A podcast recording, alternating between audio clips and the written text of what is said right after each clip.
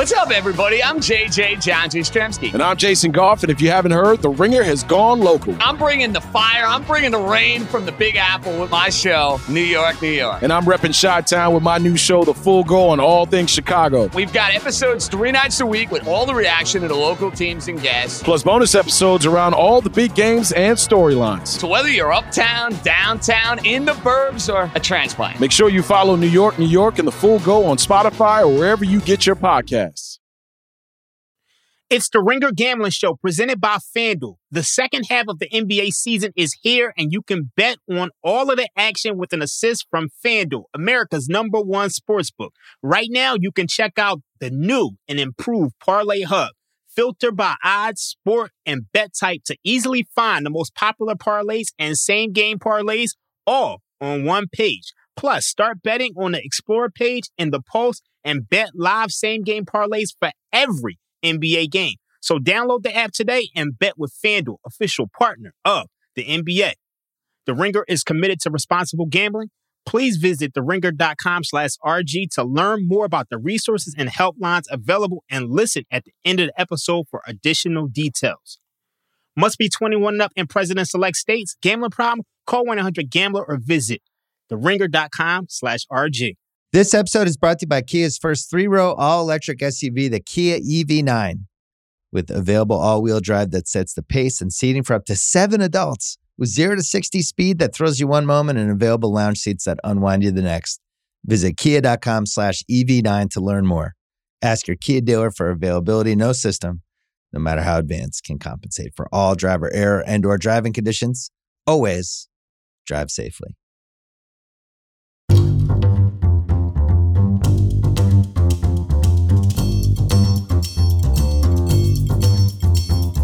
Hello, everyone, and welcome to the Wednesday edition of the Ringer Gambling Show. We are joined, as always, by Ben Solak. This is the podcast of all podcasts. We break down all the film, all the data, all the analytics, and try to take what we learned from last week into meaningful takeaways that we can utilize this week for gambling on the NFL. It's my favorite show of the week. Ben, welcome. How are you doing today? Warren, the intro to the pod is always such a great ego boost. I love it. I'm going to have to do it at some point so I can gas you up. But I just sit here, I get gassed up for the whole intro. Feels great. Yeah, it does. I mean, I'm so excited. I love working on these outlines to try to pick your brain, ask you questions, because there's so much good information inside that head of yours that we need to pull out to utilize from a betting perspective here. And I want to start with the biggest game that we saw last week, and that was the Chargers-Browns game, and roll that forward to the Chargers-Ravens game. So the Chargers back-to-back weeks are taking on opponents from the AFC North, both of which are good teams at running the football. Now, they do it different ways because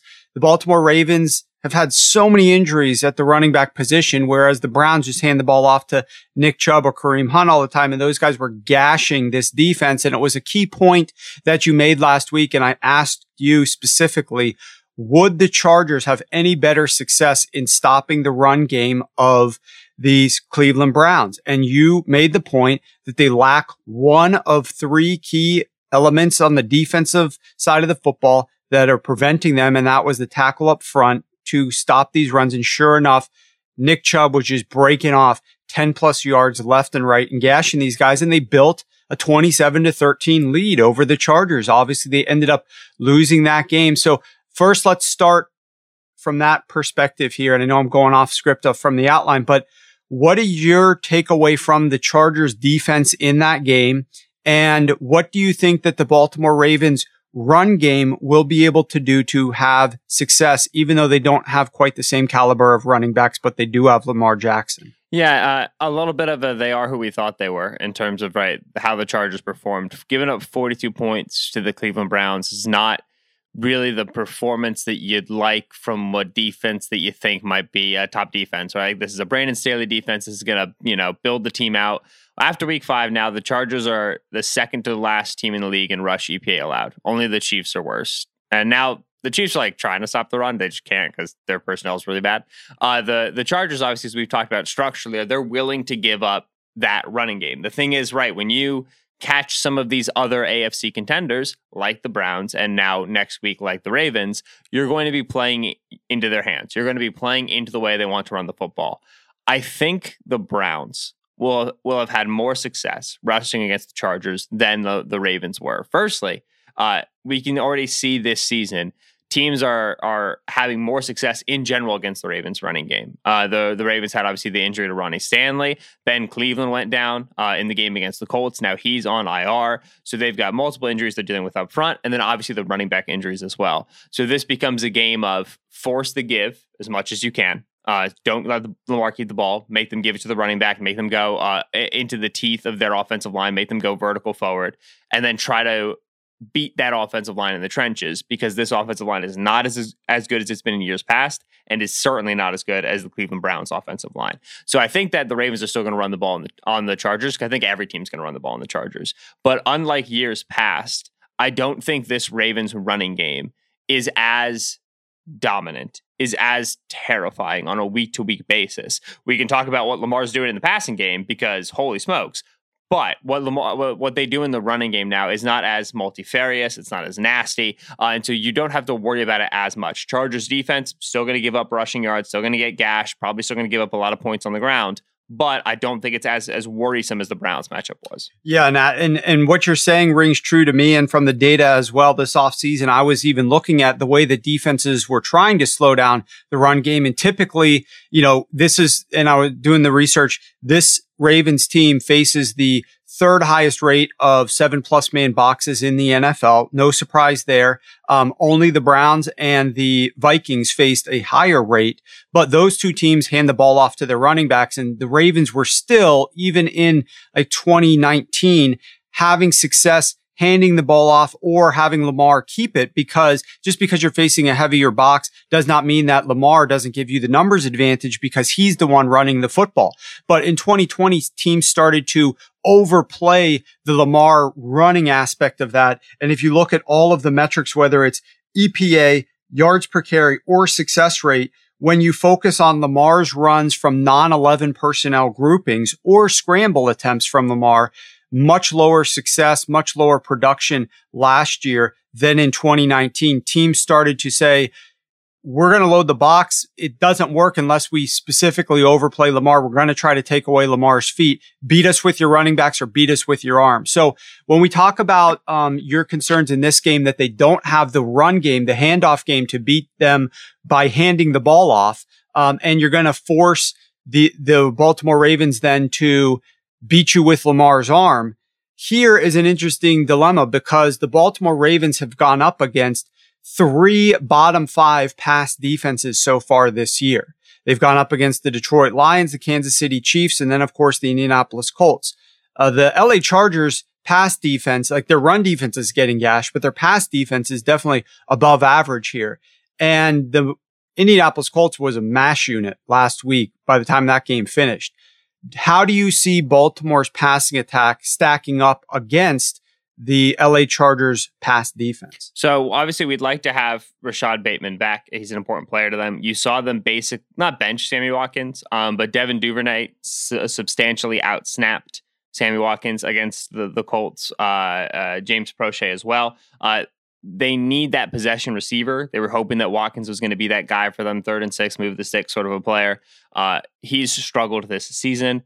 Rashad Bateman, their rookie out of Minnesota, is the important player to come back. If we get him, then this becomes a bit more dangerous of a passing offense. It's interesting that the drop-off in efficacy you're talking about is runs that are non-11 personnel, because a couple years ago, right, like you think about like the Hayden Hurst, Nick Boyle era Lamar Jackson Ravens, right? They were very heavy 12 personnel, very heavy 13 personnel, a lot of Patrick Ricard, right? And they were going to condense you. They were going to bring tight ends and fullbacks into the core of the formation, and then run the football from those condensed sets and get their play action game off those condensed sets. They are no longer that. They are a spread run team now. This is we're going to use our quarterback run, we're going to use our running game, but we're going to do it from much lighter cores, much more spread out formations than we have in years past. That is an advantage against some defenses. It's not going to be an advantage against the Chargers defense, because the Chargers defense is very happy to play with multiple defensive backs on the field, right? That's how they want to play anyway. They're very happy to play from spread alignments, put multiple defensive tackles in between the tackles, spill runs, make runs go to the outside, and then rally up and tackle with their safeties. It's not going to be an advantage for you. So you have to be able to throw the football. And while Rashad Bateman coming in is a benefit, I don't think they have a clear wide receiver one winner. I know that Marquise Brown's putting up some gaudy stats. To me, he's an inconsistent player. I don't think he wins snap in, snap out against a guy like Asante Samuel Jr. And then Bateman is a rookie in his first start. You can't really put too much faith on him. So unless you're getting a humongous Mark Andrews game, then I'm not sure who you're relying on here in the passing attack. And even if Mark Andrews starts popping off, you can go and put Derwin James on him and erase that problem. So to me, it's not a good matchup for the Ravens offense altogether. Was very impressed with what they did late against the Colts and coming back in that game, but we can't ignore the first half. This is an offense that kind of has some fits and some starts. Against the Chargers, I don't think you can get away with that. To me, this is, I know the Chargers opened at like +3.5. I took that. I took the money line when it opened. I think it closes less than a field goal. To me, this is a game where the Chargers had the advantage on that side of the ball. Yeah, and if we remember back to the playoff game a couple of years ago, this was the Ravens were rolling once they inserted Lamar Jackson and obviously different defense coordinator, but the Chargers came in here into Baltimore and played with a ton of DBs, shut down the Ravens' run game, got them in a big deficit. Lamar turned the ball over a couple times, and then they weren't able to pass their way back into the game in Lamar's first season, getting some snaps as starter, and the Chargers were able to win that game. So this is a bit of revenge from that angle, but I don't disagree that it's going to be a much bigger challenge this week for the Ravens' offense. Probably agree with you as well. They're not going to have as much success on the ground as the Browns did, and less success in the air as they did last week's against the Colts. So it's going to put them in a bit of a dilemma. On the other side of the ball, Ben, we've got a team in the LA Chargers with arguably the best quarterback in the NFL, or one that's playing at that best level right now. But they're kind of still a little bit holding him back. And I know if you look big picture, and we'll talk about this momentarily, look at all of his air yards combined last week, it looked okay, but we're still seeing a little bit of the tampering down of what he's going to do on first downs at the beginning of games. And then they fell into a deficit. But we look at Carson Wentz, and I think went under discussed last week. I know you have a lot of probably pent-up feelings and some that spill out about Carson Wentz because he played for your Eagles team for several years. And we saw a lot of the mistakes that he makes there, and still his pocket awareness, his decision-making at times is just so frustrating. Mm-hmm. But obviously Lamar Jackson's performance overtook what Carson did, and that was throw for over 400 yards on the road. And he had a very good game, his best game of the season for the Colts. They were able to just dominate with Jonathan Taylor through the air a lot. Frank Reich designed a great game plan to get the ball out of Carson's hands quickly. Don't make him hold the ball in the pocket too much. Identify where he wants to go with the ball. A lot of yards after the catch, some deep passes as well. Austin Ekeler had a ton of success here. If the Indianapolis Colts and Carson Wentz are capable of doing this to the Baltimore Ravens defense, what do you see from Justin Herbert in this game? Yeah, no, I think that the Ravens defense, because they're very well coached, because they like to create chaos, and because Marlon Humphrey is really, really, really, really, really good, they get away with a lot of stuff. That Colts game is a good example of where it's like, why are the Colts moving the football this easily? I thought it was a good defense. And you're like, yeah, it is. But also, they're playing a couple young guys up front. You're going to get mistakes. Their linebacking core, they really needed the steps forward from second-year player Patrick Queen and second-year player Malik Harrison. They got neither. Yes, Marlon Humphrey is really, really good. The Ravens right now are 4th in DVOA allowed to number 1 receivers. They're 23rd to number 2 receivers and 20th to other receivers, 21st to tight ends and 29th to running backs in terms of targeting. So yeah, Marlon Humphrey can take away the top guy. Nobody else really, for as much man coverage as they play, has an advantage when on passing downs, right? And Anthony Averett has stepped in admirably for injury. Jimmy Smith is back. Like, I think that they can get better, and I think that Averett's got some nice traits as a player, but simply, you can avoid Marlon Humphrey in the passing game because they're not generating enough pressure to really force you to throw the ball quickly, and you can separate from those other defensive backs that they have in coverage. So when you look at a team like the Chargers, who you and I both don't love how much they're targeting their running backs, but Herbert's willing to get that ball quickly to Austin Ekeler in space, and Eckler's a really good player with the ball in his hands. Yeah, like that's going to be a good look for them because the Ravens are going to try to match that with Patrick Queen. They're going to try to match that with Chuck Clark, and Ekeler can make both those guys miss in space. Yes, I think we wish they were pushing the ball downfield more, but hey, if it's an underneath target to Keenan Allen on a quick breaking route, Allen's going to eat Anthony Averett's lunch. You know what I mean? Like that's something you expect to be there the whole game.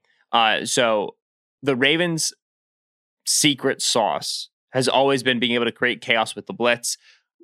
Herbert's third and fourth down numbers are absurd, but the other thing that's absurd is going even back to his rookie season. He's been really quite good when pressured. Not as good when blitzed, but really quite good when pressured. We've seen that this year. So even if they're able to get blitzes off, and even if they're able to get him into a couple of mistakes, he's a really, really, really good responder to pressure, much better than we see typically for a young quarterback. So to me, again, like the Ravens are 4-1, and it's because Harbaugh's such a good coach. Like the win against the Lions, the win against the Chiefs, like they snuck out some of that stuff. And then it's because Lamar is such a good quarterback. You look at the win against the Chiefs or the win against the Colts, and you're like, wow, Lamar is the GOAT.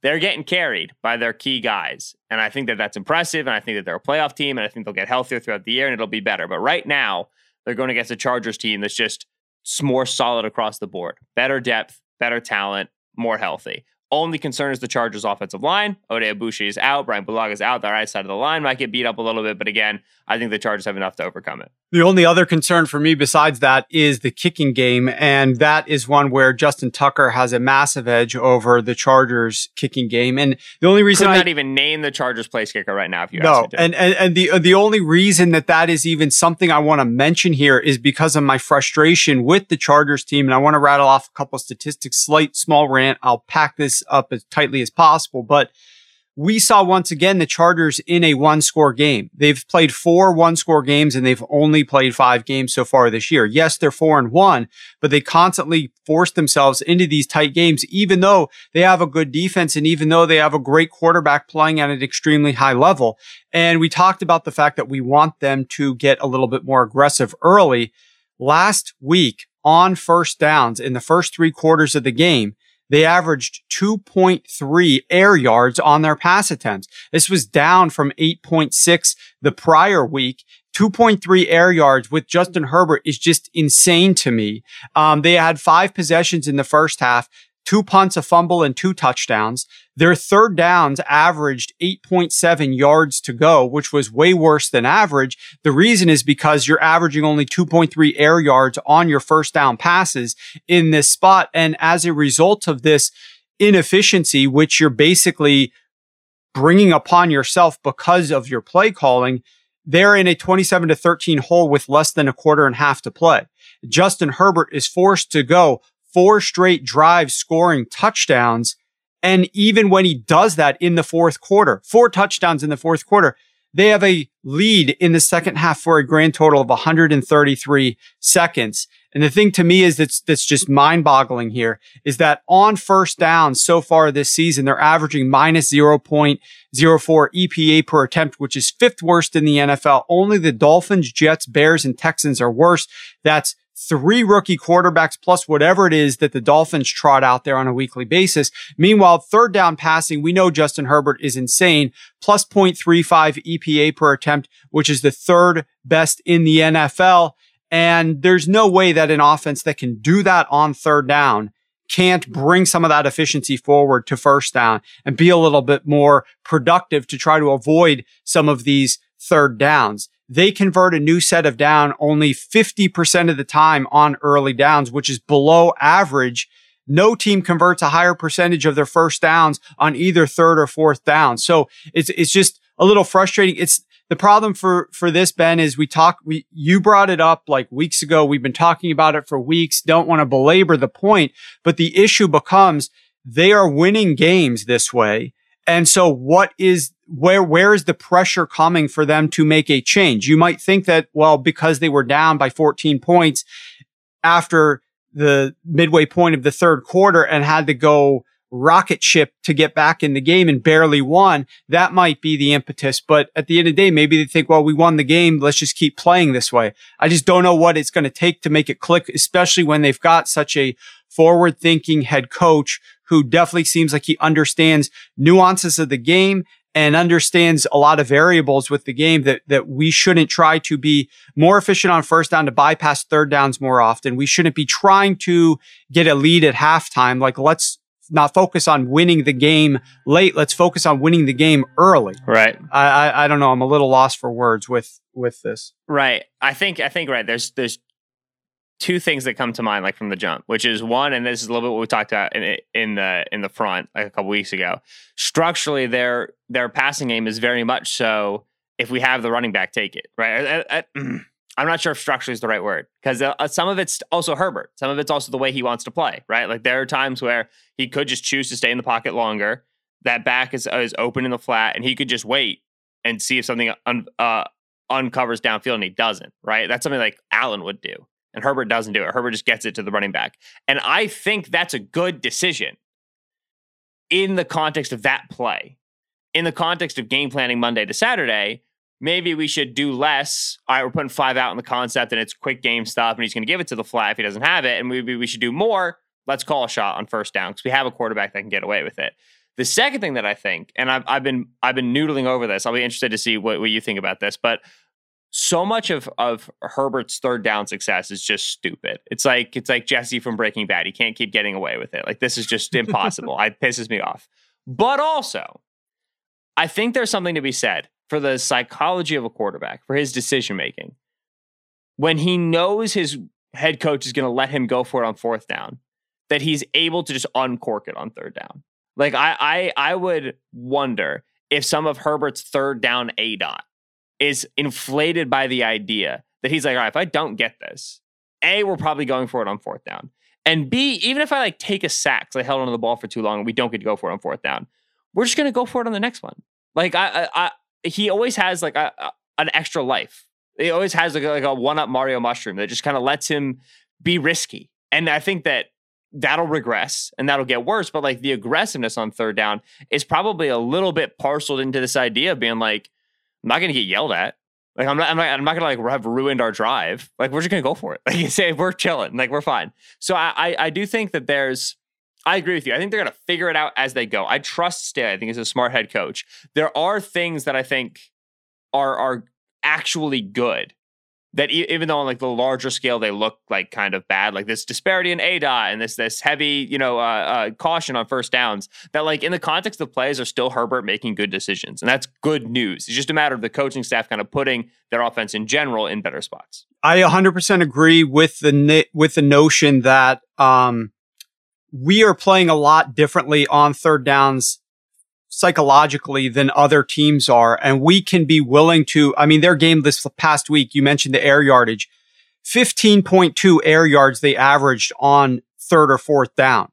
And particularly on third down, and that's insane. A lot of teams, and it's not a good strategy in general, certain defenses play the sticks a little bit differently on third downs across the league. But if you look at league averages, on third down, you want to be getting the ball beyond the sticks because throwing the ball short of the sticks on third down generally has less success, less chance of converting because not only do you have to complete that pass, but then you have to gain the extra yards after the catch. Whereas if you throw it beyond the sticks, you just have to catch that football and you could get tackled right away. It's okay because you've got the first down.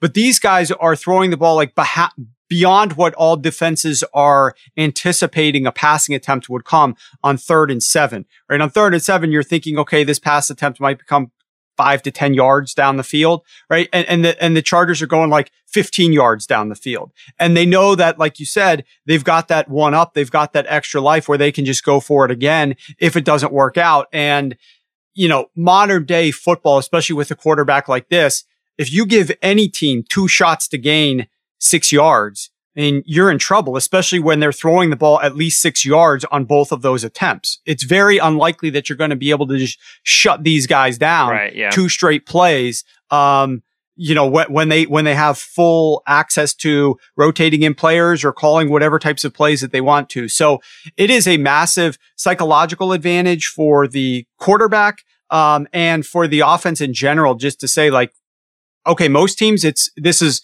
the money down. You're either kicking the ball after this down with a punter or a field goal, or you're converting it. And for them, it's like, we got two shots at this thing. We're not kicking the ball. We're just going for it. So I think it's incredible. Yeah. We've been too long on this game, but I got to ask real quick. Yep.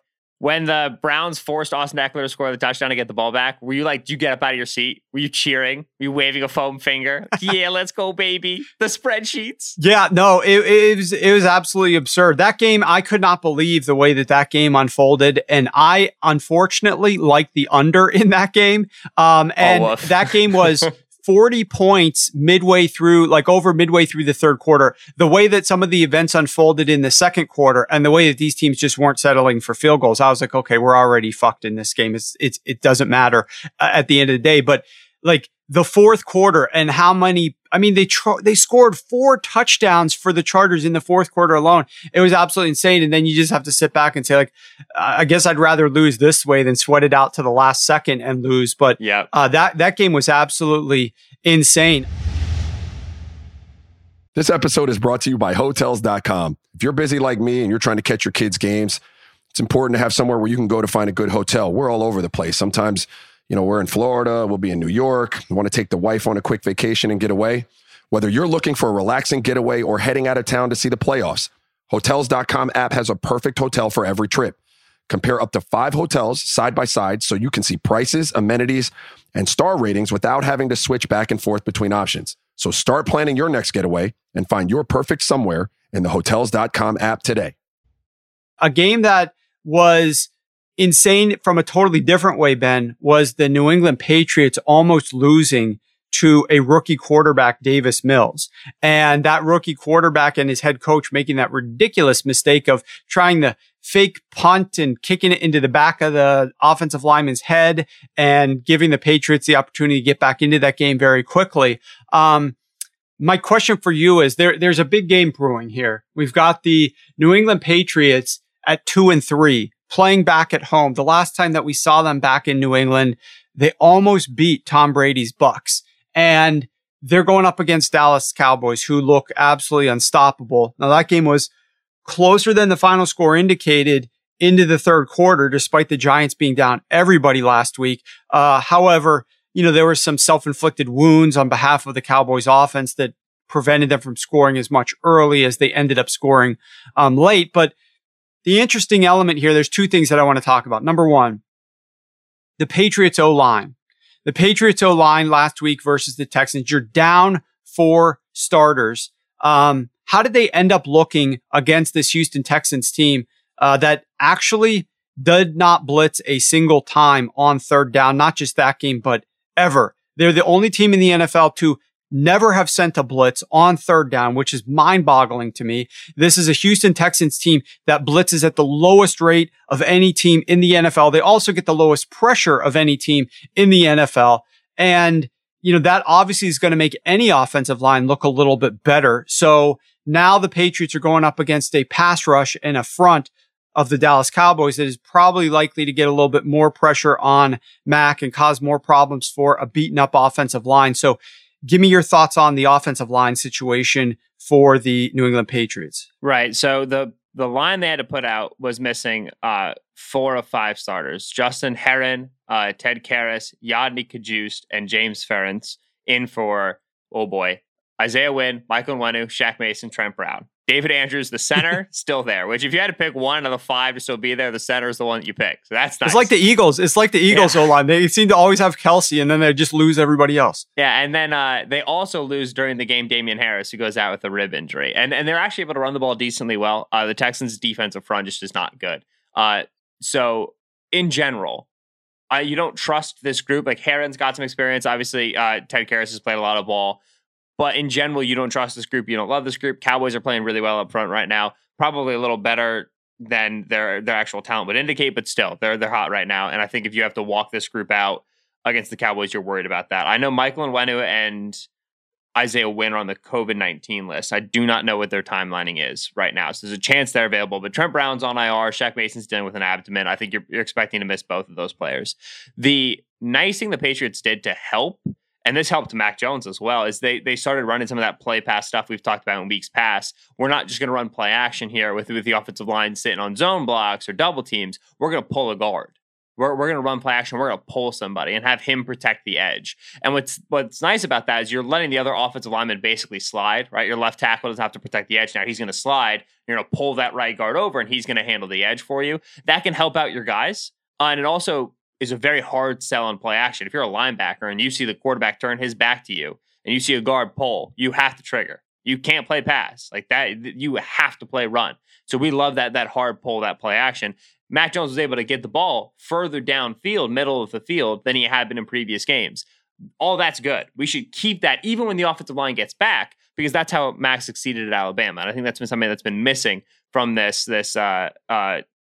I totally forgot the name of the team, this New England offense. And they're figuring stuff out still, right? Like, we've seen Jacoby Myers now become a really important part of this passing game, especially with James White gone. Hunter Henry had his biggest game as a pass catcher. They've really stopped trying to make Jonnu Smith a thing. They added a lot of new pieces, new quarterback. They're still figuring things out. I thought Houston was a nice step forward, even though they lost Harris, even though they lost the offensive line, in terms of some of the schematic stuff they're doing. Interesting. So that's the type of stuff that we don't get unless we look at the film and understand kind of how they played. So great insight from that respect. On the other side of the football, we know Bill Belichick's defense historically owns, absolutely, like, keeps these guys in a cage after they play a rookie quarterback. They just dominate rookie quarterbacks. And here comes this lower drafted player, Davis Mills, and throws up 300 yards and 3 touchdowns against Bill Belichick's defense and nearly pulls out the outright win as an underdog here.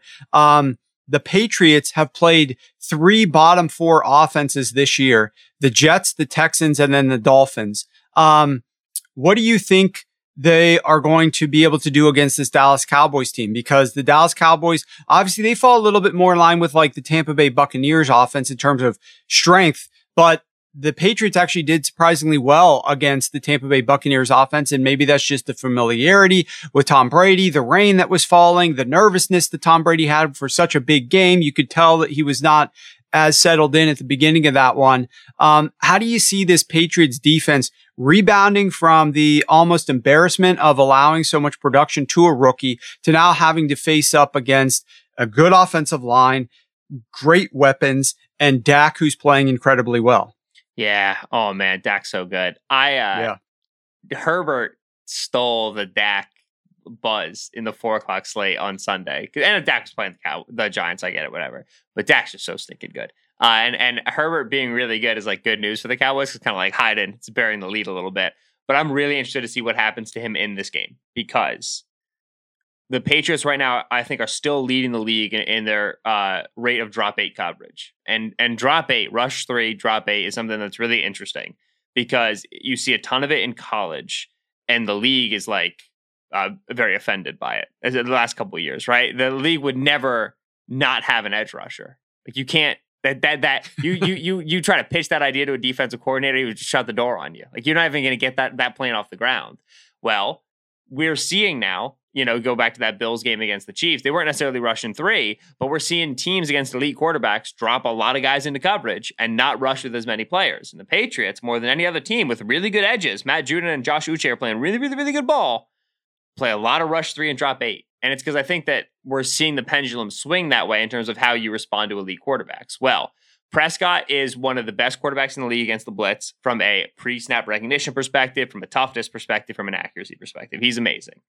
The Patriots are going to sit and drop 8, and they're going to try to put a roof on top of him. They're not going to let, get Dalton Schultz down the field, get Amari Cooper isolated one-on-one. They're not going to let you do that. They're going to try to play with a lot of guys deep. They play more zone than they typically do under Belichick.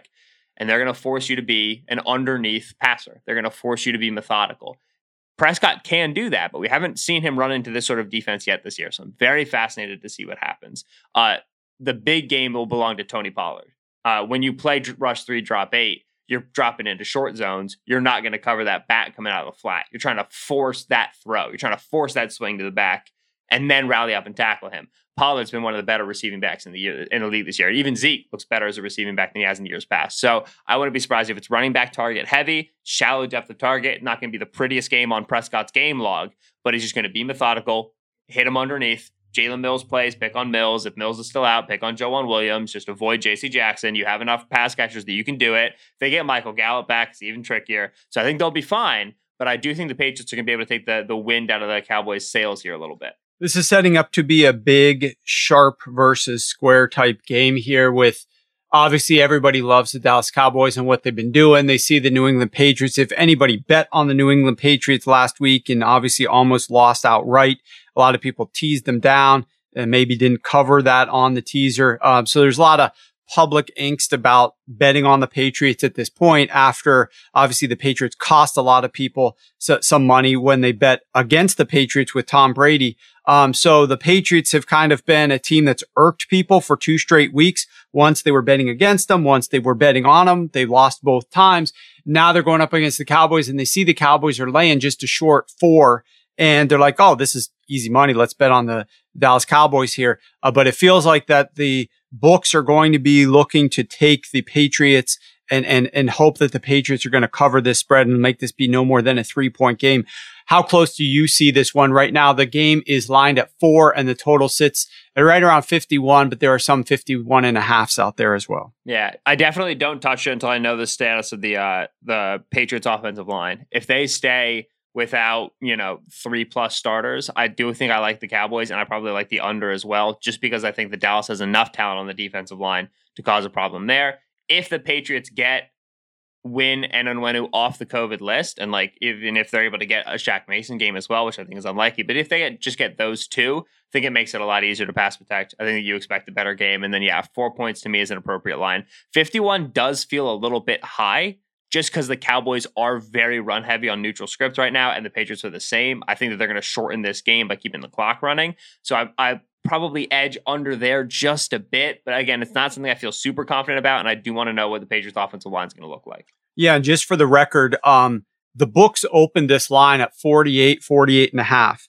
And then there was a couple of sharp betting groups that took two separate whacks at this game to push it up to the 51. And 51 is a key number for those of you looking to get involved in this total from a betting perspective, and that games land at 51 far more often than they do at 50 or 52. And thus going over 51.5, a horrible idea here, especially with the line that opened at 48. Even if the game ends up landing 59, okay, it's just not a good practice for you to be betting on that side of a game that's already moved that many points. But going under 51.5 puts you more in line with what the books were thinking when they opened this total down at 48 and gives you the right side of a very key number. Moving to a game that features a divisional rivalry that I think is quite interesting because of what Justin Fields has done the last couple of weeks, even though he may not have been quite as impressive, but you're going to tell us momentarily how he actually looked in Las Vegas last week against the Raiders, his first road start of the year. But first, I want to talk about the defending MVP, Aaron Rodgers here. We've got the Green Bay Packers taking on the Chicago Bears. The game is in Chicago. Green Bay's favored by 4.5. This total sits at 45 points. In both 2019 starts, Ben, and in his final start in 2018 against the Bears, Aaron Rodgers struggled. 3 games, he threw only 2 touchdowns with 1 interception. He took 11 total sacks. Threw for barely over 200 yards. I think it was like 203 yards in 2 of the 4 games, 203 in both of those games. Averaged 6.2 yards per attempt, 6.5 yards per attempt, and 6.8 yards per attempt in those 3 games. Jump to last season, he looked completely different. 2 games, 8 touchdowns, no interceptions, only 1 sack taken, between 72 and 79% completions, 7.3 yards per attempt, 10 yards per attempt. I know I'm challenging your mental ability to go back in time, not just to a couple weeks ago, but last season versus 2019. What was so different that Aaron Rodgers had so much more success against the Bears last year as compared to his prior several games against them? Right. So I think that largely in turn, agnostic of opponent, Rodgers in 2018 wasn't as good, right? And then we started seeing this sudden surge, right, under Matt LaFleur 2019 into 2020. The other thing is it's actually folds nicely into a totally different piece I was working on where I'm doing a Brandon Staley thing, but the Vic Fangio defense in Chicago, right? 2017, 2018. You remember that game where the Rams were 11-1, they're scoring 40 points a game, and they walk into Chicago on Sunday Night Football and put up 6. Right. Yep. That in 2018, that Vic Fangio Bears defense, he was the DC there, was just sitting on people. I mean, it was nuts. 2019 is the first year of Chuck Pagano. But if you look at it statistically, the where the Bears were really good in 2018 and 2017 under Fangio, stopping explosive pass, right, pressure with four, whatever, they kind of were still good up in those metrics in 2019, first year under Pagano, as they were like transitioning. And then as they started to lose some personnel, Akeem Hicks was out for a lot of 2020, whatever, then it kind of cratered and went back to being like a standard defense. Now in 2021, it's Sean Desai, Vic Fangio disciple. And I did not think the Bears defense was going to be very good coming into the season. They have really settled in, besides a week one game against the Matt Stafford Rams, where like nobody really knew what the Matt Stafford Rams are going to look like yet. And they got just thrown all over the yard on them. They've been really, really solid. Even the 26-point game against the Browns, they only gave up 13 points through three quarters, and their offense didn't have first downs. So it's very hard to give up a lot of drives here. It's a tough ask. This Bears defense is legit, and yeah, they do the thing where we're going to build a roof on top of you, and we're going to make you run the football. Bad news, Packers can run it pretty well. Two-headed backfield, A.J. Dillon, Aaron Jones looks really, really good this year. But it's true on the other side of the ball as well. Joe Barry, who's the DC with the Packers, the Brandon Staley disciple, he's going to let you run the ball on him. The Browns are running the football really well. So suffice to say, I have the under in this game. We'll just open with that. But I think that Rodgers is playing good football. I think that he's making good decisions. He looks solid this year. But this is the sort of defense that forces him to be methodical, be an underneath passer. And while the Bears don't have a lot of great secondary depth, the Packers don't have a great wide receiver depth room right now. Marquez Valdes-Scantling is out. It's going to be Jalen Johnson on Devontae Adams. That's a tough matchup, of course, for Jalen Johnson, but Johnson's still a pretty good corner. I think it could be a tougher outing passing the football for Aaron Rodgers. I think it's going to be a pressure-heavy game for a really, really good Bears front against the beat-up Packers offensive line. To me, this is an under, and this is going to be a tighter game than people realize. It's ironic. Well, I don't want to say ironic, but it's interesting to note that Aaron Rodgers has played three average to slightly below average defenses metrically this year. They've won all of those games against the Lions, against the 49ers, and against the Steelers. They've played two defenses that rank in the top 10 this year. And people are going to be surprised to hear that the Bengals are ranking top 10 right now. But from an efficiency perspective, they are, and the Saints. And that Packers offense barely walked away with a win against the Bengals. And of course, lost in blowout fashion against the Saints. Not really, that was a snowball type game, kind of like a one-off game that is not likely to happen again. But that's interesting that the Bears also rank as one of the better defenses against these guys. Now, last week, the Bears defense held Derek Carr to -7 CPOE, only 4 completed air yards, 4.0 average air yards per completion. And that was without Akeem Hicks. On the season, the Bears defense ranks number 4 in efficiency, but hasn't faced very many strong passing attacks other than the Rams in week 1. What do you think, aside from just playing their standard Sean Desai defense, are they going to try to do anything specific to try to limit Aaron Rodgers here? I think that if anything, and I'm not sure if Fangio has shown that he has this in his bag, so I'm not sure if it's something that Desai's into as well. But if you look at the way that the Packers moved the ball downfield against the Bengals without Marquez Valdes-Scantling available, it was not only the Devontae Adams show, it was the downfield Devontae Adams show, which is not typically what we see. If we see a downfield Devontae Adams target, it's a 3-step drop. We're throwing a 9-ball back shoulder, right? They're throwing him on the deep dig, throwing him on the post, stuff like that. You can run one double 11. And I think get away with it because you can play Eddie Jackson deep, and he's a very influential deep safety. Put Jalen Johnson on Devontae Adams, and then give him help with like Deion Bush or DeAndre Houston Carson. And then you live with Duke Shelley on Randall Cobb, and you hope that you can win that matchup. You put Kendall Vilder on Allen Lazard, and you hope that you can win that matchup. I think that that's got some merit to it because Rodgers will throw it. He'll funnel targets to Adams, even if he's doubled. You know what I mean? And that's going to play into your hand. So if you want to run one double, you can. They run. I know they run like one lurk and stuff where they'll put a rat in the hole. But Adams does so much good work outside of the numbers. I think you have to legit double him. You can't just have the rat looking for him on intermediate routes. So I guess that the other thing that you see them do a lot, which is going to be fun against this Packers line, is they run what we call some people call it a load front. Fangio would call it a boss front. Boss is big on same side, right? So that's where the letters come from. And what that means is we're going to take Akeem Hicks and Eddie Goldman and put them on the same side of the center. They're both going to be on the right side of the center. And Robert Quinn's going to be over there as well. So you've got 3 guys on one side of the center. And then on the other side, it's just Khalil Mack. When the Rams did this, they did it with Aaron Donald as the isolated guy on the other side. What they're telling you is, okay, either slide to Khalil Mack. He's really freaking good. You need help over there. and we're going to have 3/2, which is a huge numbers advantage for us on the other side, or slide to the three-man side, and you're going to leave Khalil Mack one-on-one with who's playing left tackle, right? What's going to be the shuffled offensive line for Green Bay this week? So with an offensive line that's dealing with injuries, dealing with young players, you start putting funny fronts out there like that, you're going to get mistakes, and you're going to get quick pressure. So again, I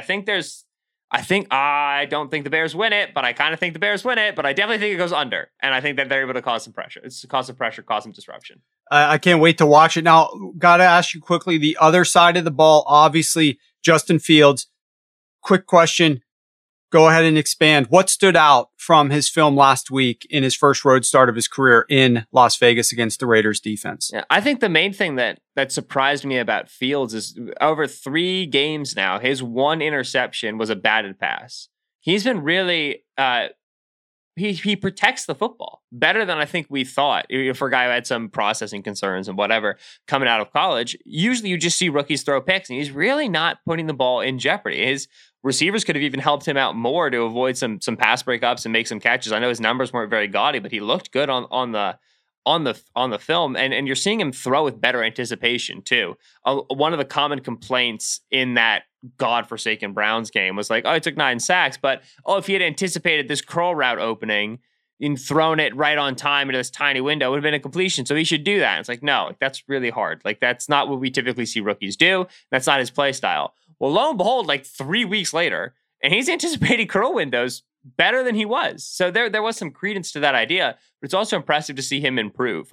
His ability to stick in this offense and be risk averse and to nickel and dime when he needs to is impressive. That's not typically his play style. And then you see him try to uncork it and get the ball down the field. You like what you're seeing with his relationship with Darnell Mooney right now. I think they've got a good vibe going. So impressive overall. The fact that he's avoiding mistakes, especially after such a disruptive first game, is really, really impressive. And this Packers defense doesn't generate a lot of chaos, not a lot of pressure, not a lot of rotation and confusing stuff. So I think he can stay risk avoiding in this game as well. So you wonder if the Bears, who obviously still took a somewhat run heavy approach last week, despite not having David Montgomery there, had some success on the ground. You would think that could potentially carry forward. The Bears had one of the highest run rates in the NFL. They ran on 63% of their plays. What are we going to get out of this offense? And what do you think specifically they should be doing to try to attack the Packers, who, of course, have the number 29 run defense, so they struggle stopping the run. But they're also without Jaire Alexander in the back end, who's one of the best corners in the NFL. So you should be able to have some success throwing the ball down the field a little bit too. So what would you like to see the Bears offense do with Justin Fields and the ground game to take advantage of specific weaknesses with this Packers defense? Keep doing exactly what you're doing, because one of the things that you'll hear coaches say, and the idea has credence to me, is that when your offensive line is bad, run the football, because it's going to let them come off the ball. It's going to let them be aggressive. It's going to let them come upfield. So you're dealing with injuries. You're putting young guys out there. All right. Let them come upfield. Let them hit a guy. They're going to be able to play with aggression. They're going to be able to play with physical dominance. You're not going to ask them to be sitting in pass sets, passing off stunts, passing off games, identifying blitzes. We're going to run the ball. And that's going to simplify things for them and let them play fast. And you're seeing that right now in a Bears offensive line that, like, if you knew nothing about where the Bears offensive line is right now and you just watched the Raiders game, you'd be like, oh, that's a good group of starters. It's like 3 backups out there. You know, that's not what we wanted coming into the season, but they played really, really nicely coming off the football. And it's nothing revolutionary. It's they're running this and that. Like right now, the Cowboys with their offensive line are running like 85 different concepts. The Bears are running 4, but it's what you need, and it's going to get the job done. They're going to run inside zone, split zone, outside zone. You know what I mean? We're going to keep this simple. We're going to keep our rules simple. And we're going to come off the ball. Darrell Williams had a really nice game. And there's no reason against what the Packers have shown you what the Packers have shown you defensively to change that formula. You got to do it until they take it away. And over 5 weeks, they haven't taken it away. So I would expect a heavy inside zone game, because you can move those defensive tackles off the ball. They're not staunch right now. Go right at those linebackers, because the linebackers are light. Go straight downfield on them, and then you're able to run split zone play action offense. So it's the formula we've talked about, but the Packers defense is not built to take it away right now. Keep hammering the button. This episode is brought to you by Lululemon. Guys, if you're ready for a new pair of pants, try one of Lululemon's ABC pants. They're made to make you look and feel good. and there's lots of different styles to choose from.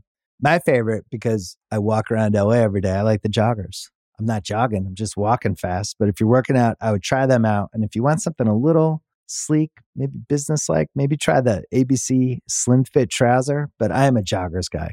I just, once COVID happened, I was just like, I want to wear jogging pants and joggers and all kinds of soft pants as much as I possibly can, especially when I'm working out. Ultra comfortable and versatile. ABC pants are really in a league of their own. Buy a pair right now at lululemon.com. There's a lot that could impress you about the all-new Honda Prologue EV.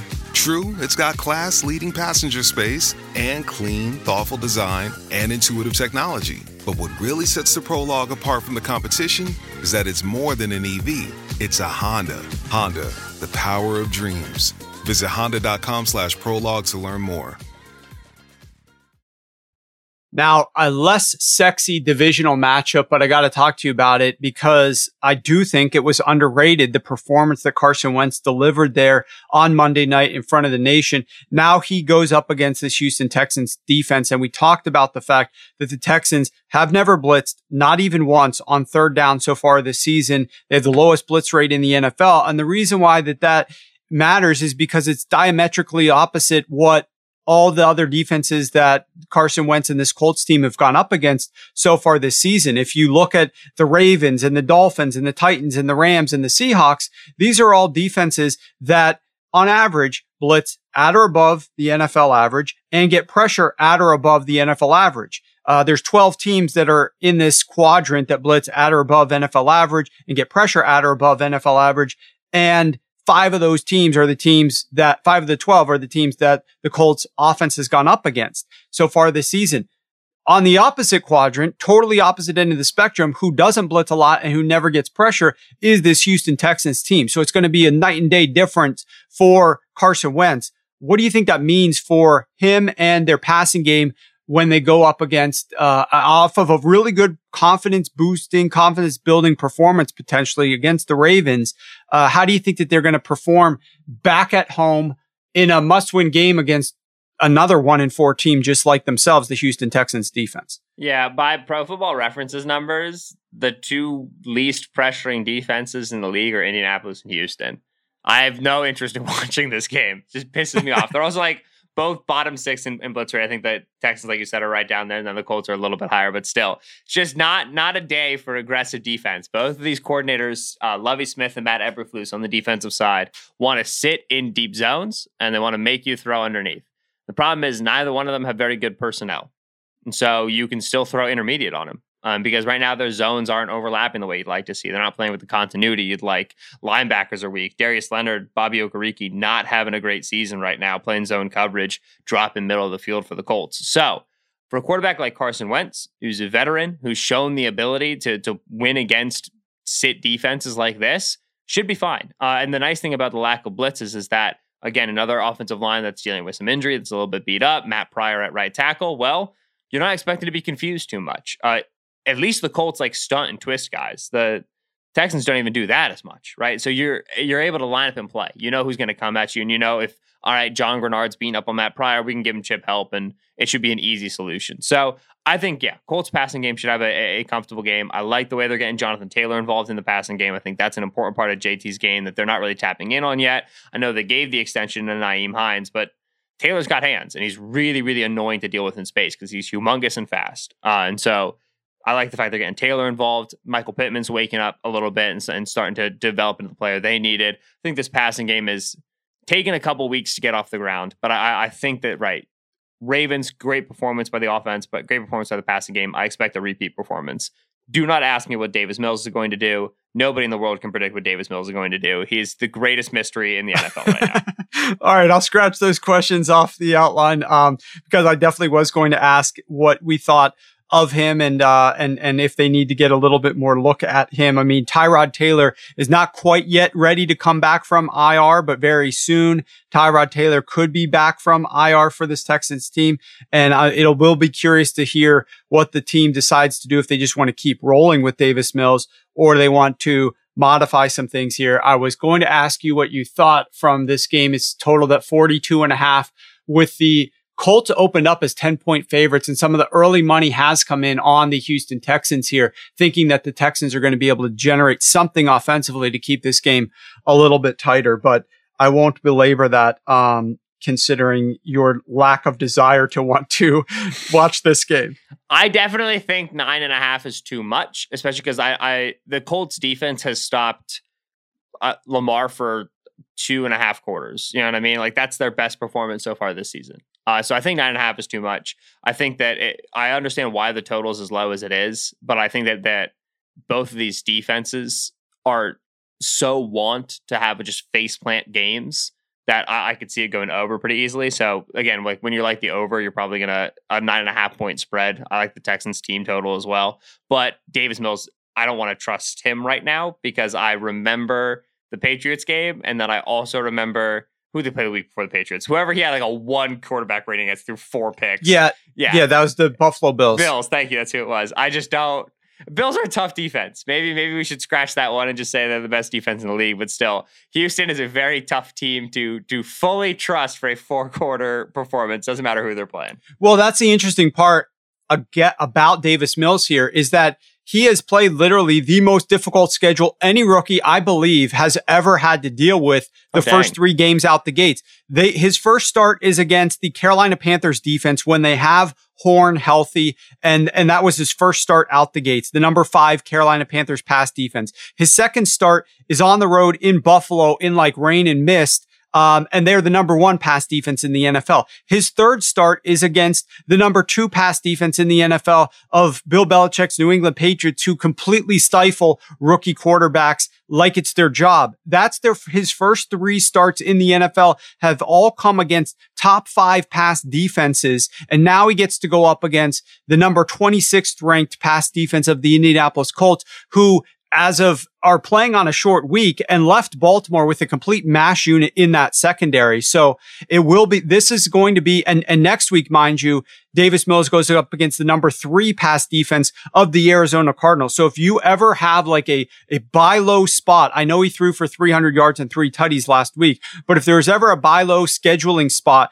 where you could say, okay, this guy has played a brutal schedule of teams and next week he's going to play a brutal pass defense as well. But here is like this breath of fresh air where he can emerge from like the sunken ship, take a breath of fresh air before he gets dragged back down to the bottom of the ocean. This is the game against this Colts defense. So I'm really curious to see how he performs. See, this is good. I just pass on Davis Mills and I make you be the one to be like, the Texans are good. Bet on Davis Mills. This is great. I was able to sidestep that one. Yeah, exactly. So a game that I think is going to be interesting, and we'll touch on it briefly, the Steelers and Seahawks. You know, obviously now we've got Geno Smith commanding this offense. It was one thing to look at Geno Smith going up against Rams defense late in the game that was playing prevent and really wasn't trying to test the Seahawks passing offense nearly as much, who also didn't game plan for Geno whatsoever. On the flip side, though, Geno didn't have the ability to get all the work with the ones and do all the, you know, he's a vet, of course, but he didn't get all the pregame prep and game plan dialed up just for him. Now the Seahawks have that opportunity to dial up a week's worth of plays and things that Geno could do for this offense, but the Steelers defense has the ability to prepare for a week to deal with Geno Smith, and it's not going to just be playing prevent defense in the first quarter of the game because they're not going to be up at all. This game starts off 0-0 like every game does. What do you think Geno looks like in the first quarter of this game? Sunday Night Football. The whole world has to watch this thing.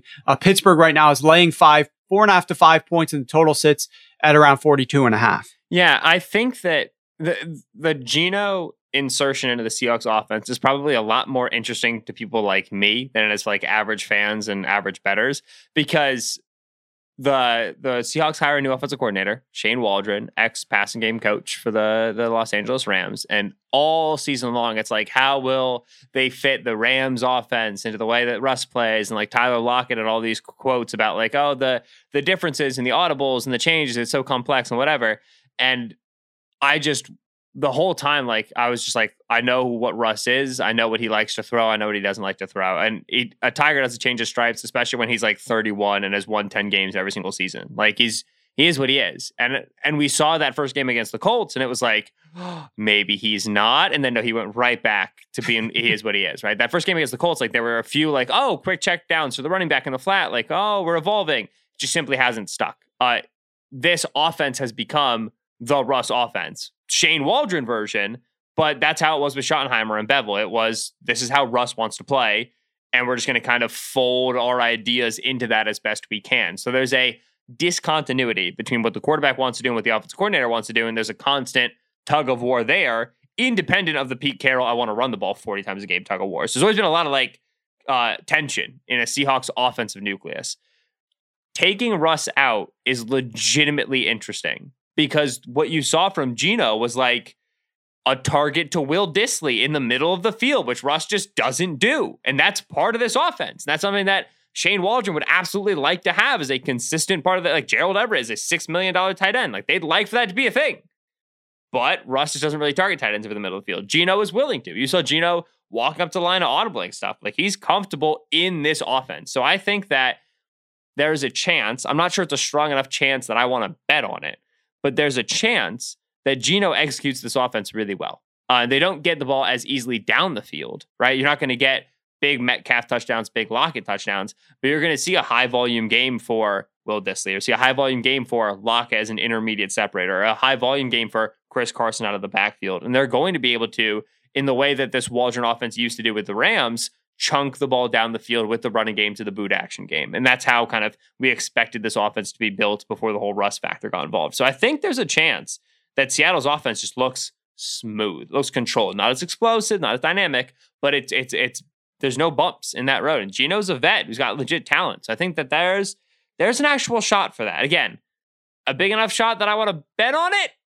I mean, maybe if I end up tilting into it after I have a bad Sunday, sure. But right now, I don't think I'm going to take it. Well, let me ask you this. Because the Steelers are going up against these guys, and they played the Broncos last week, and for 2 weeks now, we saw the Broncos. I just got to ask you, make sure we get this in here. What is going on with the Broncos defense? We know they played three cupcake offenses to start the season, and that helped their efficiency on that side of the football. But for 2 straight weeks now, they were blown out by teams that, you know, Lamar Jackson's Ravens and Ben Roethlisberger's Steelers, the downfield passing offense was like just popping in those games.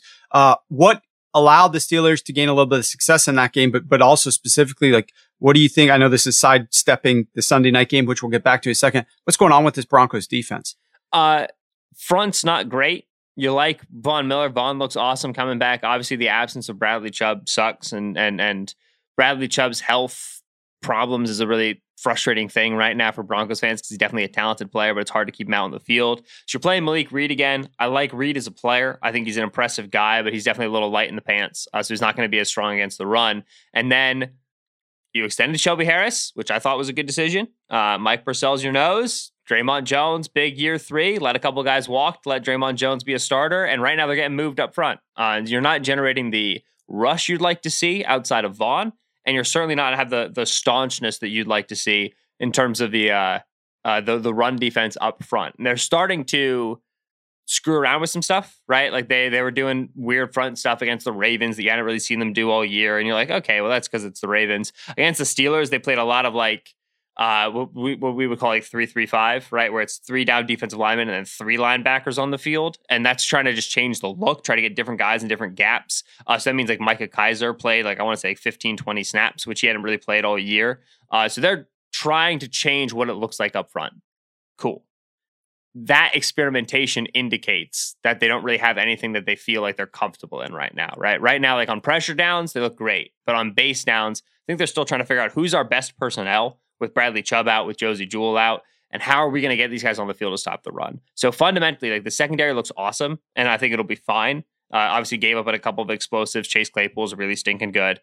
But in general, it's that box. It's that front 5, front 6 that I think they're still figuring out who they want where on which downs to stop the run while still staying light in the box. So in this specific game, you've got the Steelers that, you know, their offense has struggled. A lot of ups and downs this year, mostly down rather than up. But this team has gone up against the number 3 most difficult schedule of opposing defenses on the season. You got a game against the Bills, a game against the Bengals, a game against the Raiders, a game against the Broncos mixed in there. I mean, shockingly enough, in years past, you wouldn't necessarily have said that, at least like 3, 4, 5 years ago. But now you're going up against the easiest defense that you've played all season, the Seattle Seahawks, who rank number 27 against the pass. Do you see the Steelers building off of anything that, and the confidence that they perhaps gained last week in their victory against the tough Broncos defense, anything that's going to work in this game that they can carry forward? How do you see them attacking the Seahawks defense? Yeah, the most important thing to me is a little bit of addition by subtraction. Juju Smith-Schuster, good slot receiver, right? We like the way Juju plays. Physical, he's tough catches over the middle, nice. He plays in the slot for them. Deontay Johnson plays outside, plays the Z. So he's going to be your field stretcher. He's going to be offline scrimmage. Then Chase Claypool, he plays outside, plays your X. He's going to handle press coverage. He's going to bully corners down the field. Cool. That's how you kind of got it built. Juju goes down in this game, and they start doing a lot of what they did last year when they were just integrating Claypool into the offense as a rookie. They started moving him around. They said, hey, we're going to take our 6'4", 225-pound fast boy and put him everywhere and make you match him, make you deal with this size, with this speed at different alignments. And so you saw the very famous, like they had Von Miller in coverage over Chase Claypool. Yeah, when you put Chase Claypool as number 3 to empty, you're going to get him into some really weird looks. You're going to put the defense into some tough spots. He's a hard guy to cover when you move him inside. So Juju out for this game means more Claypool on the inside, means more moving around your receivers. They had no James Washington, so it was Ray Ravencloud and Cody White, who ended up being their wide receiver 3 and 4. If they're able to get James Washington back, that's nice because he's a good field stretcher. But even then, like Ray McLeod's got a lot of speed. Like he's an annoying guy to deal with. If you put him in motion, you fake a jet on him, you give him a little screen touch. Like he's their returner, so he can do stuff with the ball in his hands. Without Juju, they start to get a little more creative with where they put their wide receivers and how they get into their routes and anything that can kind of break the calcified Steelers offense and kind of like massage this stagnation is good. So losing Juju definitely hurts, but it's also forcing them to be more creative, and more creative means harder to match up. And that's nice for a team that can't do a lot of creative things because of the limitations put on them by their quarterback. So real quick side total, Steelers are favored by 5. Total sits at 42.5. Any particular value in either of those for you? I think I probably would sit on it and then probably end up taking the Seahawks. Just because for me, Steelers are a tough team to trust on offense. Impressive game against the Broncos. Did not think we were going to get that, so I respect it. But I do think, like I said, that there's that chance that the Seahawks offense just doesn't experience that big of a drop-off. And if I could tell you, you're going to get this Seahawks team with the way they're able to move the ball and with the advantage they have with the wide receivers and they got a good running game at +5 against the Steelers, usually you'd like that. So the Russ absence, again, it definitely sucks. It's definitely worrisome. But if this continues to expand, right, this continues to be more and more one side, and I can get the Seahawks at like +6 before the game closes on Sunday night, I'll probably look at that. Got it. Okay, rapid fire wild card round. We don't know what's going to come out your mouth here, but Kyle Shanahan. Yep, I don't either. Kyle Shanahan's usage of Trey Lance, go. Generally good. There's a couple of things that are frustrating. The fourth down play calling, obviously they go 1 for 5. They had every chance to win this game and they just could not pick up a fourth down. But they got a little bit too big brain at times, right? That first 4th and 2. They're running quarterback power from empty. Nobody in the world thought you were going to throw it on 4th and 2. I don't know why you're going empty. You're not lying to anybody. They do the Kyle Juszczyk quarterback sneak, which is like a good play, but also on 4th and like half a yard, not on 4th and a yard and a half. Apparently, they also had like an option pitch tagged on it, right? Like if you watch the All-22, it looks like Juszczyk might pitch it out to Lance.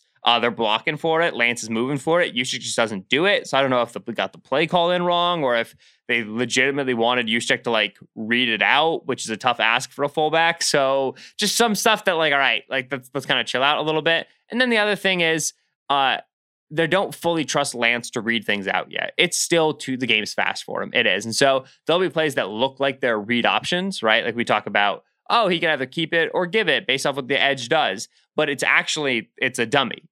He's just going to give it every single time. He wants to posture towards the defense as if he might keep it, but it's always a give. The Cardinals sniffed that out, right? And they weren't as worried about the Lance keep as they should have been. And I think Shanahan should have done more to say to his quarterback, you can keep it if you want. You should have given him more legit read opportunities. And so all the passing game stuff aside, which, Lance is it's going to be a growth process. He made some dumb mistakes. That running game could have and should have been better. That was a huge missed opportunity for the Niners altogether. Any non-obvious mismatch that you see that we didn't discuss yet that better should be aware of heading into this week 6? The biggest one that sticks out to me is what you're going to end up getting actually on Thursday Night Football, which I know we're going to talk about in a second, but as just a little preview, this Eagles defense just simply doesn't blitz. They don't lie to you up front, and they drop into zone coverage. I don't know if you've ever seen Tom Brady play against a zone-heavy team. It is mincemeat. To me, this is the Eagles passing defense kind of had a nice game there against the Panthers, and we might fool ourselves into thinking that means they're on the up and up. I do not see that being the case. The biggest mismatch that I see coming into this week is Bucks passing offense against this Eagles pass defense. I don't think it goes well at all. All right, so let's transition into a couple lines this week where we had a team that won last week and is favored this week that you think has a bad matchup that you might want to back the dog here in this spot. We're always looking for what the public's not looking at. So the Bucks -7. I know that's not going to be one of them. You got the Packers -4.5. You already indicated you kind of like the Bears there. Rams -10.5. Vikings have now become the favorite in Carolina. The Vikings were catching one. Now they're laying one. Cowboys -4 versus New England Patriots. Ravens -3 versus the Chargers. That might be one as well. Steelers -4.5 versus the Seahawks. Bills -5.5 versus the Titans. Yeah, we've talked about it. I like the Bears against the Packers. I like the Chargers against the Ravens. Seahawks, I think I want the line to be a little bit bigger, but I think that they've got a chance against Pittsburgh. The only other one that to me stands out is, right, Vikings-Panthers, which, like you said, crossed the line. And so it's just a matter of kind of who you prefer here. The Panthers' passing game has been what's failed them over the last couple of weeks. The lack of Christian McCaffrey has made it tough for Sam Darnold. He's losing his safety valve. They're not getting McCaffrey back this week, and so I understand the continued reticence. But with that said, I think this Panthers defense is for real. We got to remember, like, they were going to beat the Eagles and not for a blocked punt. Yes, the Panthers defense lost to the Cowboys. Yes, they got diced up by Dak. To me, that tells me a lot more about Dak and the Cowboys offense being really, really, really good than the Panthers defense. I think the Panthers defense can still hang. The major concern is that they're not going to have anything against the run. I think the Vikings might be able to run this ball all over them. But if they're able to deal with those fronts, able to deal with that wide zone, get those surfaces larger, get some heavier bodies on the field, then they should be okay. So to me, this one is a pick'em, right? And so if you're going to give me Vikings -1.5, -2, then I probably lean the Panthers. But it is a tricky game to trust. Yep, absolutely. I think that's why the books are so easily swayed back and forth there.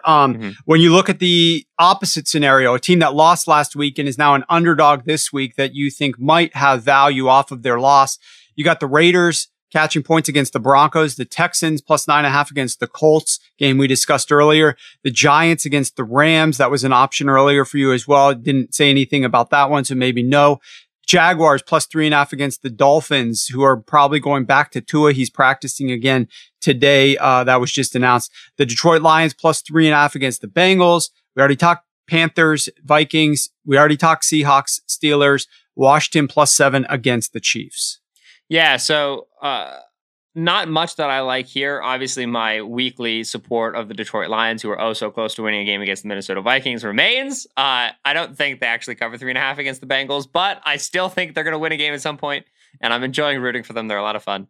I would have said a couple of days ago that Raiders +4 against the Broncos is the one that you want here, but with what's going on with Las Vegas right now, you don't really know where that team's going to be at headspace-wise, what their focus is going to be, and so it's a game that largely I don't want to touch. And then without knowing where Daniel Jones is at, as of right now, he's just watching practice. I don't want to take that Giants line either. I think that the Rams are going to throw the ball all over them. Well, I think the Giants could keep up if they were healthy. No Jones, no Saquon makes it really, really tough. So to me on this slate, nothing that I jump at. Okay, let's transition quickly to Thursday Night Football. We've got the Eagles hosting the Tampa Bay Buccaneers. Short week. Tom Brady does have the thumb on his throwing hand that he says is probably going to be okay, but he's resting it. He's still getting a lot of treatment done on it. To be determined whether or not that impacts him. Obviously, he played the rest of the game with it, but those types of things tend to have the trauma linger on for a couple of days at least. So short week definitely hurts him from that respect. You've already mentioned the massive mismatch that Brady may have here in the passing game. And they do like to pass the football. They're a high pass rate team. Sometimes they run a little bit too much on first down. Eagles run defense might be able to help squash some of that efficiency gain that they try to attempt on those runs, but they probably will have some success through the air. So I want to start with the other side of the ball, the side of the ball that we have more question marks about their performance. And that is this Eagles offense being able to have success against this Tampa Bay Buccaneers defense, specifically as it relates to the secondary, because that's the focus. Teams do not pass. Teams do not run the football against this Bucs defense. The Eagles were one of the most pass-heavy teams in the NFL to begin with. Now you're going up against a run defense that is shockingly, well, not shockingly, but just like destroys your run game in general. And thus, even teams that want to run the football go much more pass-heavy against them. It's not going to take too much arm twisting to get the Eagles to throw the football a lot in this game. So where do you see the Eagles offense trying to go to exploit edges in this Bucs secondary, which does have some injury issues? Yeah, so the total is at 52.5, I want to say. And I think it's gone up. I'm pretty sure it opened around 51, if memory serves. You can correct me on that if I'm wrong. But anyway, so you expect high scoring on both sides. The other thing is I think Jalen Hurts' passing attempt total opened at like 38, which is obnoxiously high. But with the amount the Eagles pass the football, like you said, and with what Tampa Bay does to you on defense in terms of taking away your running game, yeah, you expect this to be a very pass-heavy game. So I think it's over. I think it's fast-paced. I think that the Bucs are able to win it because I think the Eagles get absolutely no stops. But I think the Eagles can put up points. It's not dissimilar to the game we saw the Eagles play against the Chiefs 2 weeks ago, right, where it's okay. Nobody's punting, which literally nobody punted in that game. It was the fifth game in NFL history where there wasn't a single punt. I expect at least a couple punts, but I think it's going to be high scoring on both sides, but the Bucs will never really be in danger. If you're looking specifically at matchups, big Kenneth Gainwell game, you've seen that the pass-catching back facing the Bucs has been focused, has been a high-volume important player. Look at Tony Pollard in week one. Look at Myles Gaskin last week. That's Kenneth Gainwell for the Eagles. So big Kenny Gainwell week. Quez Watkins out-snapped Jalen Reagor for the first time this year. They've been trending that way. Quez is probably the Eagles' wide receiver too moving forward. So if you can get his receiving totals or receiving yard totals on a book, that's also a good over bet, especially because this Bucs defense, despite the fact the Eagles offense is pretty simple, pretty collegiate, they'll still blitz. I mean, they'll still do some wild stuff, which means they'll throw a bubble screen to Quez Watkins and it'll go for -3 yards. They'll throw a bubble screen to Devontae Smith. It'll go for 2 yards. And then they'll throw one that'll go for 75. Because once something busts, there's no safety. There's no safety valve in terms of how Tampa Bay plays defense. They are at your throat. And so the explosive play potential is pretty high for the Eagles. I think that's where they get their points. So I like the over overall. I like the Bucs still to cover. I think it's an extremely high scoring game. There we go. Well, that should make for a lot of intrigue. Looking forward to watching that game. We've got three interesting games in primetime this week. We got that game that hopefully is high scoring and entertaining. We've got the Geno Smith experience and the Ben Roethlisberger, I think, first exposure to primetime yet this season on Sunday night. And then, of course, Monday Night Football, we've got Brian Daboll, Josh Allen, the Buffalo Bills taking on the Tennessee Titans. Should be an interesting rematch game from last season. I think that'll do it, Ben. This has been a great step into the week 6 slate, looking at some of the matchups that we're going to get, digesting your thoughts. A lot of fun. Always love this show. Thank you very much, Ben. We will be back on Friday with Joe House to look at the biggest games for this weekend, get some of Joe's picks. Thank you also to Mike Wargon and Craig Holbeck for producing the show. Everybody, good luck with your bets. Until then, we will see you on Friday.